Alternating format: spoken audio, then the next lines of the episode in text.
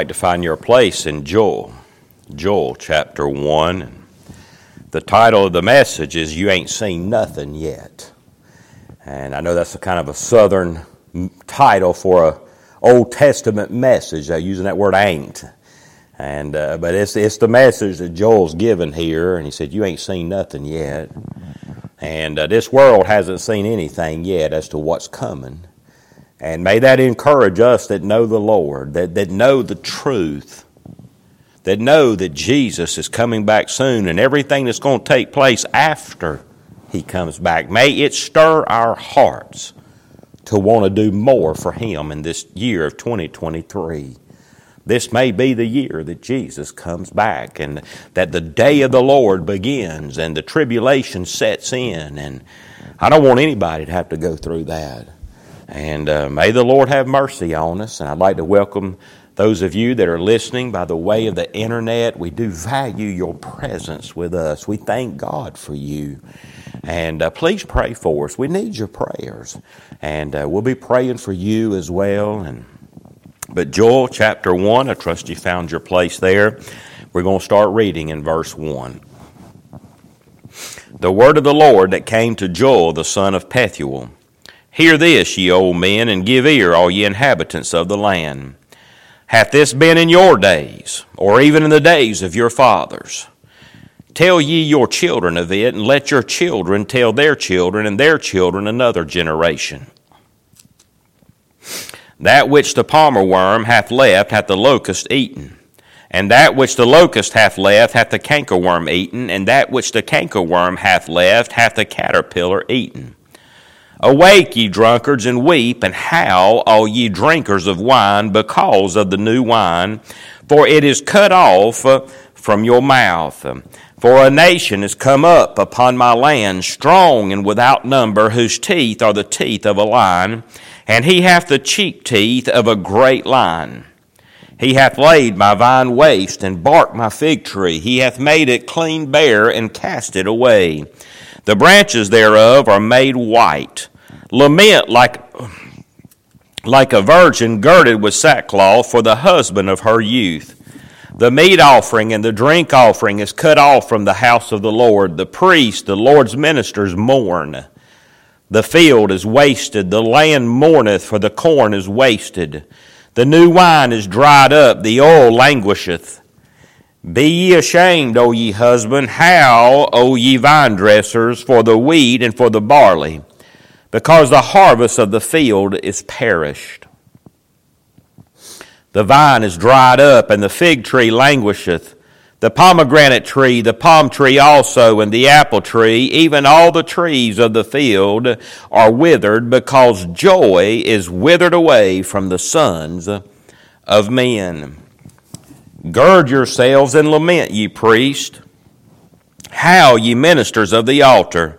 Come lie all night in sackcloth, ye ministers of my God, for the meat offering and the drink offering is withholden from the house of your God. Sanctify ye a fast, call a solemn assembly. Gather the elders and all the inhabitants of the land into the house of the Lord your God, and cry unto the Lord.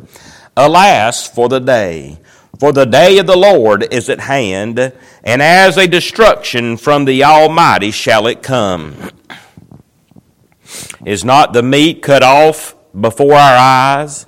Yea, joy and gladness from the house of our God? The seed is rotten under their clods, the, the garners are laid desolate, the barns are broken down, for the corn is withered. How do the beasts groan? The herds of cattle are perplexed because they have no pasture. Yea, the flocks of sheep are made desolate. O Lord, to thee will I cry. For the fire hath devoured the pastures of the wilderness, and the flame hath burned all the trees of the field. The beasts of the field cry also unto thee, for the rivers of waters are dried up, and the fire hath devoured the pastures of the wilderness. Here we see that a natural disaster or a national calamity had taken place. Swarm after swarm of insects and bugs had come across the land, and they had literally devoured everything that they landed on. And in verse 2, Joel calls on the older men to testify. And he asked them this He said, Have you ever seen anything like this? It was a day of national disaster because of the destruction that the insects and bugs had left. And the result from all this, we see it twice mentioned here, not only among the people, but even in the house of the Lord, there was a lack of joy. Do you know what's missing in our country today and, and what's missing in many churches today across our land uh, is joy. There's no true joy in our land. We go out door knocking here in our community, and I find very little joy with the people that we meet. In verse 12, it says, The vine is dried up, and the fig tree languisheth. The pomegranate tree, the palm tree also, and the apple tree, even all the trees of the field are withered because joy is withered away from the sons of men. May I say that in our country, we have seen swarm after swarm of palmer worm and locust and cankerworm and caterpillar that has come against our nation. And I'm not talking about bugs. I'm not talking about some form of insect. I'm talking about waves of sin that has come across and against uh, our land and has devastated our land. Uh, some of these palmer worms and locust and canker worms and caterpillars could be named socialism, communism, sodomy, transgenderism, drugs, uh, alcohol, drunkenness, covetousness, and apostasy, a turning from the true Word of God. None of us have ever seen anything like what we're witnessing today. I'm in my 50s, and I can say that I've never seen the effects of sin or the consequences of sin in our land. I've never seen it so bad in this country. No wonder there's a lack of joy. Here, Joel uses this day of national calamity to introduce another day, the day of the Lord. Joel is one of the first prophets here to prophesy of that day, that day of the Lord. And that day of the Lord starts with the tribulation. And Joel, here in this passage, he's asking the older men, Have you ever seen anything like this in your day? He's telling them that, hey, things are bad right now. But you haven't seen anything yet. The day of the Lord would be far worse than the palmer worm and the canker worm and the locust and the caterpillar. He goes on to tell them, you better warn your children and your grandchildren and your great grandchildren about this. Anytime sin destroys and ravages a land, the ultimate result is that there's going to be a lack of joy. The only sin mentioned here in the book of Joel is that of drunkenness.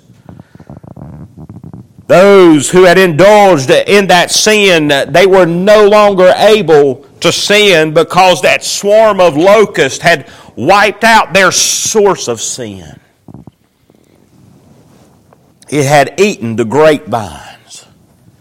This reminds us that the pleasures of sin will only last for a season. Ask the prodigal son, how long did his pleasures and his riotous living play out? How long did his sin last? It lasted until a famine had set in the land and he had spent all. And then the Bible says that he found himself uh, in want. All that so called joy he had, he no longer had it. Everything that he thought was joy, everything that he thought was pleasure, had come to an end. and it had turned to a day of mourning and sadness. Here in verse 5, Joel says, Awake, ye drunkards, and weep and howl, all ye drinkers of wine, because of the new wine, for it is cut off from your mouth. It's time for America to awake out of its sins. He says, Awake, ye drunkards. Hey, it's time to awake out of this sin. It's time to get real about the sins of this land and the consequences of sin. We don't even hear anything about the effects of alcohol anymore. All we see on TV, on the TV commercials here in our country, is that simply drink responsibly. There's no warning against the side effects of alcohol. But yet, when they advertise a new medicine that, is, that was meant to help you, they'll list every known side effect there is. What are the side effects of alcohol use? Well, number one, it makes you stupid. It makes you do things that you would normally not do had you been sober. It not only affects your body, but it also affects your mind. It's a deceiver, the Bible says. It's a mocker. It'll make a fool out of you. It'll devastate your family. It'll divide your family. And it will control you. It may even cause a person to harm others. It'll cause you to waste your life. And that what the other brother said of the prodigal? He wasted the father's money. He wasted his life on riotous living. And you know what it'll do? It'll take away your joy. Alcohol, drugs, covetousness, and lust have filled our land. These sins, those four sins, have broken up more homes than any other sin. They've broken up more family relationships than any other sin. They've hurt others and even killed others. These four sins are one of the leading causes of debauchery in our land. And the sad thing is, it's become more and more prevalent in so called Christian circles. For those of you that are listening by the way of internet, I'm going to just skip over some of the illustrations that I'm about to use because they're just for our church, and I just want our church to benefit from those. But here, number one, Joel says that they need to awake out of their sin to what's going on in the land. We need to awake, America world, wherever you're listening at, you need to awake to the sin that's devastating your life, that's devastating the land that you're living in. Number two, Joel says that they needed to lament. When the consequences of sin ravage the land, it affects everyone. It even affected the offerings here. They didn't have what they needed to be able to offer a sacrifice in the house of God. Look at verse 9. The meat offering and the drink offering is cut off from the house of the Lord. The priest and the Lord's ministers mourn because of sin. Laws in our country are being disputed. Laws in our country are trying to be passed in several states uh, that would authorize the killing of babies. We call that abortion, but it's nothing less but murder, murderous sin. We understand that each one of these babies that are murdered in the womb, these babies are in heaven now. We understand that. But you know, God had a plan for these children. How many more church members would we have today? How many more people would we have filling the pews and giving of their time, their talents, and their treasures to the Lord's work? How many more people would be out soul winning today? How many more people would be giving of themselves to serve the Lord in a full time way? We'd have more missionaries and more laborers and more church musicians and more pastors. We're living in a day of national calamity. The consequences of sin have ravished this land and it's caused a lack of joy. Ask some of the bus children that ride our bus if the consequences of sin has brought joy to their life or sadness when it entered into their homes. You should hear what some of these children say about their life and about the effects of sin. It would break your heart. It would cause you to awake, maybe, to understand that, hey, the consequences of sin are real and it hurts people. We need to awake. We need to mourn over the effects of sin and we need to lament. Number three, Joel is calling on God's ministers to guard themselves up and lament. And Joel 1 and verse 13 it says, Gird yourselves and lament, ye priests. How, ye ministers of the altar? Come lie all night in sackcloth, ye ministers of my God. For the meat offering and the drink offering is withholden from the house of your God.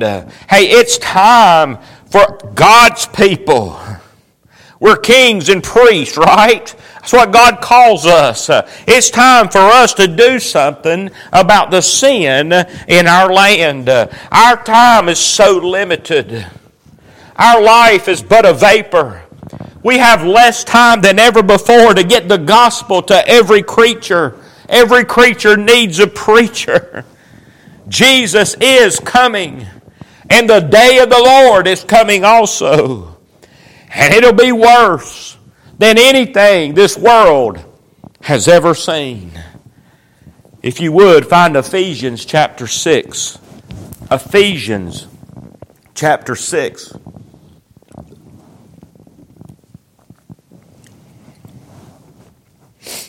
Ephesians chapter 6, and we'll start reading in verse 10. It says, Finally, my brethren, be strong in the Lord and in the power of his might. Put on the whole armor of God that ye may be able to stand against the wiles of the devil. For we wrestle not against flesh and blood, but against principalities, against powers against the rulers of darkness of this world, against spiritual wickedness in high places.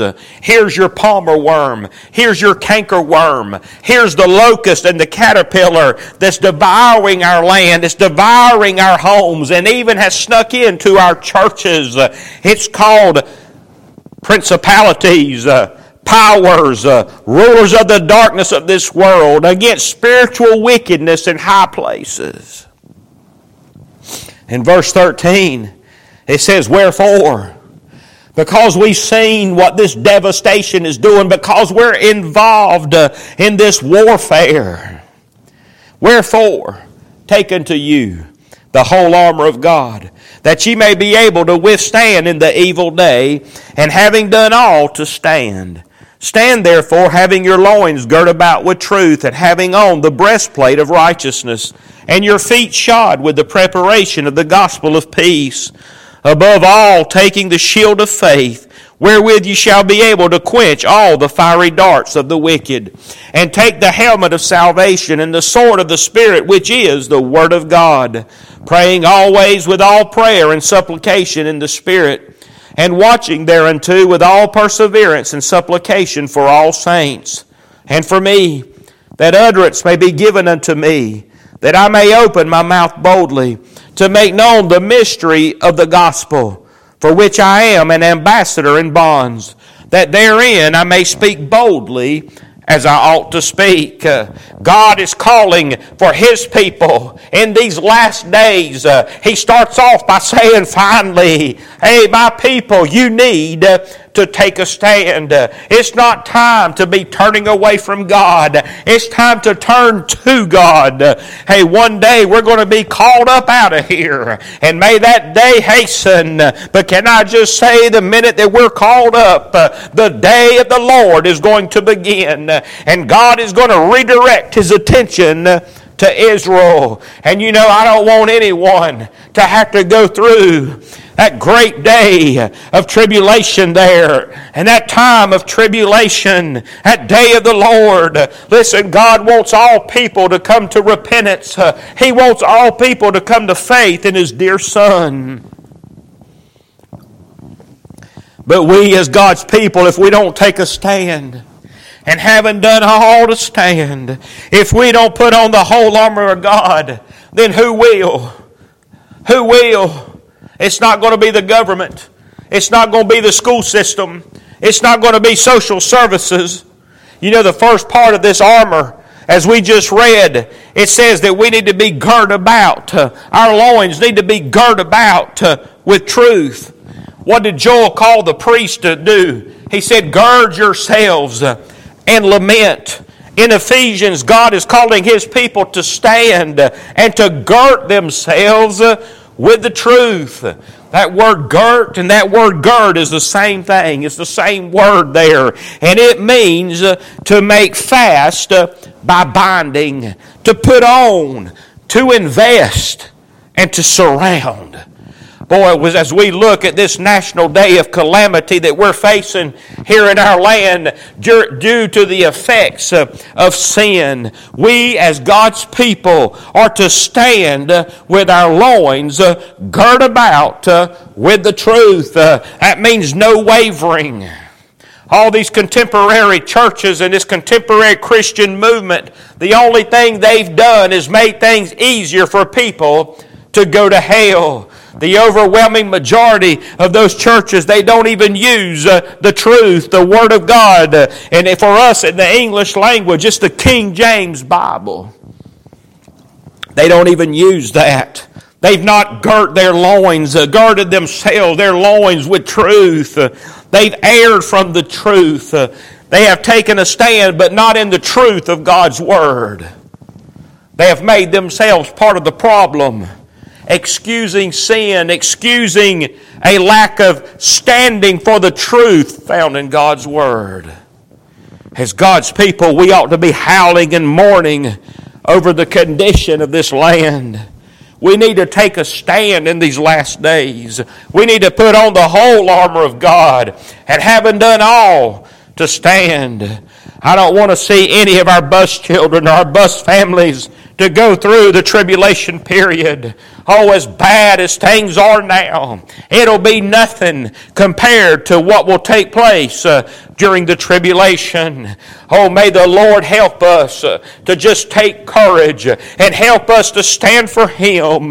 Hey, the Great Commission is still there. We have to do our part uh, to reach people for the cause of Christ. We have a missionary family coming here this Sunday. God has burdened their hearts for the people of Trinidad and Tobago. Oh, God does not want the families there on those islands there they don't want those, he does not want those people in that area of the world to die and go to hell. Oh, how God needs to get a hold of us this Saturday and Sunday. Oh, as we host these missionaries and they share their burden for Trinidad and Tobago. And may we get a hold of that burden. And may we awake. And let's make a difference. It's time to awake. It's time to take a stand and having done all to stand, it, it's time to lament. It's time to pray. It's time to work, for the night is coming. Jesus said in John chapter 9 and verse 4, He said, I must work the works of him that sent me while it is day. The night cometh when no man can work. The day of the Lord is going to come in a time of great darkness. You know, for the Jews, their day began at sunset. Darkness. The day of the Lord is going to come in a time of great darkness. we were out visiting last week and going door to door, and we spoke to a man who, who said that, hey, I, I I need to be in recovery. I've got these problems, and whether it was drugs or alcohol, I don't know, but someone, one of our men, gave him a hope in the darkness tract. And he's, he began to read the tract there and look at the Bible verses and what was said about the darkness and the chaos in our land. And this is what he looked up and said to us. He said, It's dark out here. It's dark out here. Hey, it's now dusk, but the night is coming. Joel said to the elders, Hey, you may think that this national disaster is bad. Well, you ain't seen nothing yet. Oh, may the Lord help us to be strong in the Lord. May He help us to not waver. Oh, how we need to strengthen that which remains. Uh, people do not need a watered down version of Christianity, they need the truth of God's Word. Our community needs a church that is walking worthy of the Lord and all pleasing, being fruitful in every good work and increasing in the knowledge of God. I was listening to a pastor in California, Pastor Jack Trieber, their Sunday evening service, and he was speaking of their church, and he was talking to his church about being debt free this year for the church there, and he said something that grabbed my attention. He said, A church should never rest for a very long period of time. He said, It will destroy you. A church should always be moving forward, always looking to do more for Christ.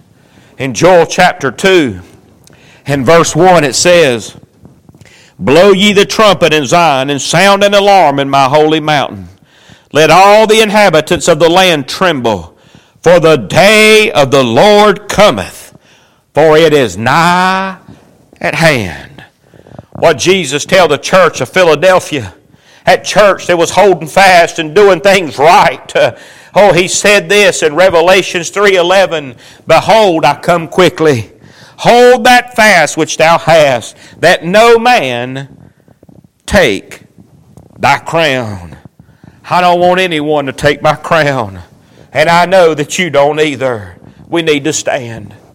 No backing down. Always moving forward, trusting and just believing God, and with God's help and by His grace, we can hold fast.